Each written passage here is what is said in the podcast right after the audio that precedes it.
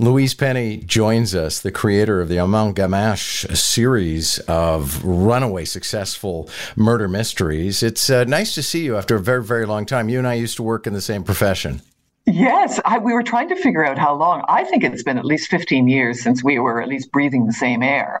but it's also been a long time since we've just even virtually seen each other. I don't think we could see each other virtually back back in the day. This is fairly new. No, COVID has been this incredible force factor, I think, in coming up with means for people to stay in touch. And, yeah. you know, some of them very, very positive, I think. Yeah, no, it's, it, it, yeah, no, that's absolutely true when somebody is a fan of a book franchise, for them, they have everything in their head. And then along comes a TV series or a movie, and you have to contend with the people who get cast and how they play the characters and how the everything happens. But that's for a fan. I wonder what it's like for the creator of that universe. It's, it's horrible, horrible. It's like I've, I've walked into a propeller of my own making. like, what? I can't tell you how often. Literally, John, there were times in the last, because it's been years, obviously, this is a long process. But as the scripts were coming in and decisions were being made, and I could feel it getting more and more out of my control and not necessarily always going in a direction that I was comfortable with or happy with. I was uh, in tears, sometimes privately in tears, and, and sometimes in meetings. And I can't tell you how I can't remember ever being in tears in a in a meeting before, and this was the, f- the first time because, and they were too, the, the, the people at Left Bank who were making it because they felt very strongly about the direction they wanted to go, and I felt, of course, very strongly. But then we we the, you, it is a process. You know, you struggle and you fight, and some battles I won, some battles they won, and and sometimes we came to a compromise that we were all happy with. It ended up being better than what either of us had suggested. But it's it's really painful. It, it was hard. It's a lot better now. I have to say, I I watched all eight episodes, and I wouldn't be doing this now if I wasn't completely on board. I mean, there's still some things that are always going to sort of catch in your craw, and I think for the readers, they it, it will bring them up short sometimes. But I'm happy, but I, it was a long road and bumpy. Can you recall any specific instances where you really, really clashed over things? I think the big thing, and, and this is one that I, I did not win, but that moved closer to my point of view, is the village of, of Three Pines, which is clearly a character and a very strong one in my books, and the villagers. They don't play as big a role in the first series um, of the TV show as I would like. And so the, the villagers aren't well rounded, they're not three dimensional. You don't really get to know them very well. Some you do. It's not that sanctuary, that welcoming place, that sense of a, of a community, tight knit, but still open to others. That, that is fundamental to my books. So that was that was something that was a bit disappointing. But it was a decision that the filmmakers had to make and and, and I understand why they made it. I can tell you that I accidentally, because they sent them to me in the wrong order, started the series with episode seven, which was highly distressing because I had no idea where we were. Um, I've watched two episodes so far, so I went back to the pilot. But the one observation I will have, and maybe this is different in the other six episodes, not enough food.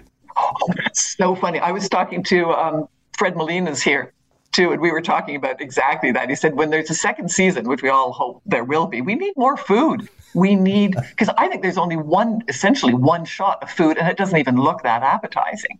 But I agree. Yeah, because I mean, your books are just an endless smorgasbord. and you know, what the food is again, it's a vehicle. So much is a vehicle. The food is a vehicle to to express community coming together, the table, and all that that means of friends gathering around a table, but also Quebec and Canada and how the food changes as the seasons change. Um, so yes, the food food can be a character as well. Well, an aspect, as you mentioned, Quebec, that I adore as somebody who grew up in Montreal is uh, Armand Gamache's home is so mm-hmm. familiar. The fireplace, the entryway, the kitchen. Three Pines is very much, you know, emblematic of the townships. So it must be gratifying to be able to tell these stories and represent these lives. It is. And that was really important. I spoke to the producers, Left Bank in London, for, for two years. Two years we met and talked about it until I could get to the point where I trusted them. And I, I, knew that they would have to make decisions that I wouldn't necessarily agree with, but but the the most part I trusted them. And and that was elemental right off the bat was it has to be shot in Quebec and it has to be clearly Quebec. It can't be, well, you know, is that is that Norway? Is that Vermont? Where are we? No, it has to absolutely be Quebec. And I'm I'm glad you said exactly what you said. I mean, it is Armand's uh, and, and Reine-Marie's home is in Outremont, and that is a classic Outremont home. There's a wonderful scene right off the bat of um, a Christmas Eve gathering in their home, and that you know it was it lasts about two minutes, and it's just really sets the tone. Have you created a bit of an issue in the townships in terms of people wandering around trying to find three pines? I'm thrilled about that. And so far, it hasn't become a problem. And maybe, you know, with the TV series, it might be.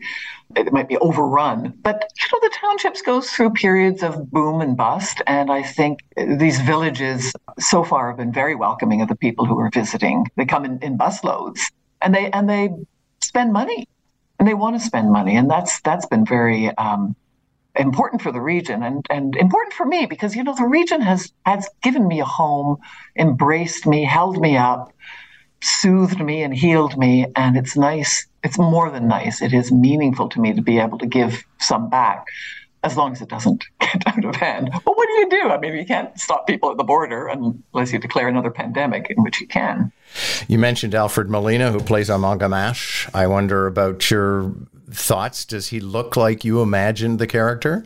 He's perfect.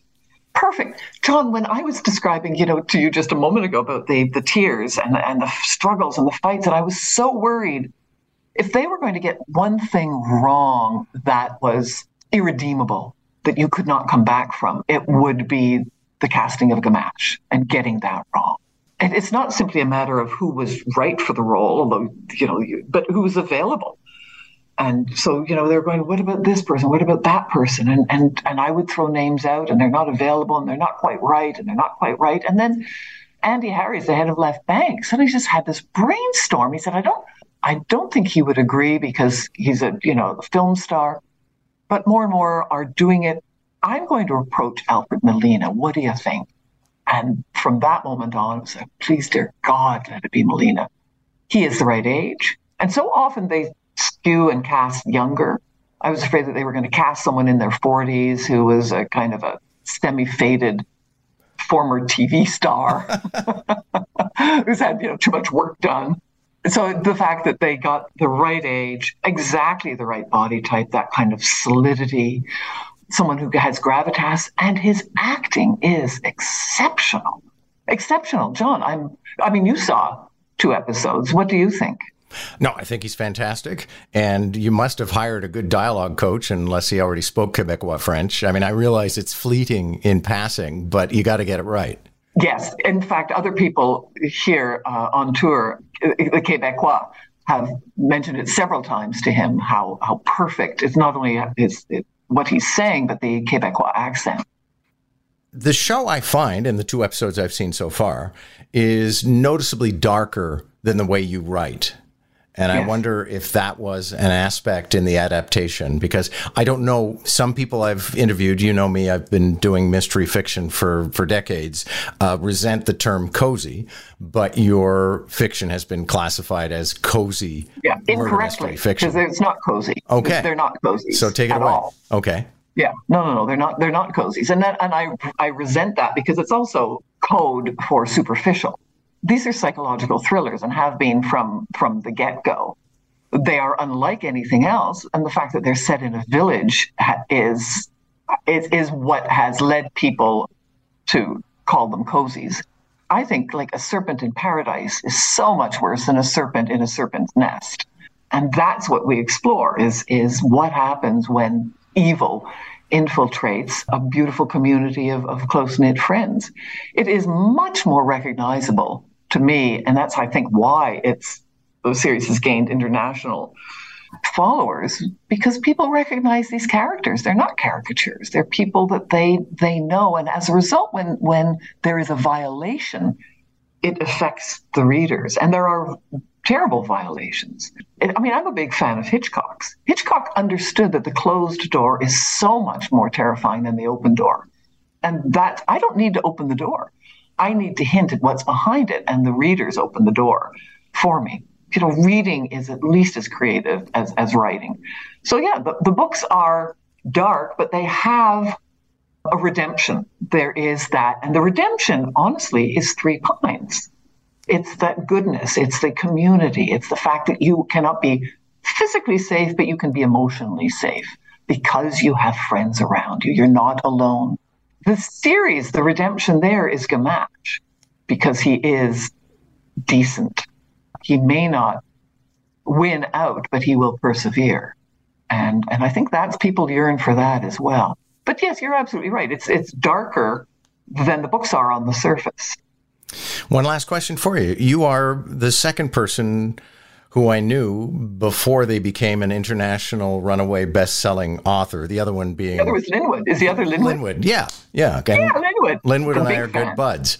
But I just wonder what it's like to. I mean, you were already in a, kind of a fame-based profession as a radio show host, but now, I mean, CBC, how nice! I didn't get the one o'clock time signal. Big, big fame. Okay, but now you're the kind of person that strangers will approach in an airport and say, you know, I love what you do. So I just yeah. wonder about being this internationally famous author. In my wildest dreams, I never thought that this would happen. I'm just, I'm overjoyed to be doing what I want to do and love doing, and then to get this kind of success and this recognition. Uh, you know, uh, uh, Lester Pearson's um, wife, who was quite a yes. quite a character, right? And she, among some of the many bon mots she had, was saying that behind every successful man, there stands a surprised woman. I think that about myself. There are a whole bunch of very surprised people behind me, and, and, and no one more surprised than I am. But it is, and people who read the books are very kind and very nice, and, and they say nice things. So it's, it's I'm just, I know I am not ta- more talented than anyone else. I am simply, and I mean this, much more fortunate than most people. Thank you so much for this. Always a pleasure. Thank you, John. Yeah, wonderful. For me too. Thank you.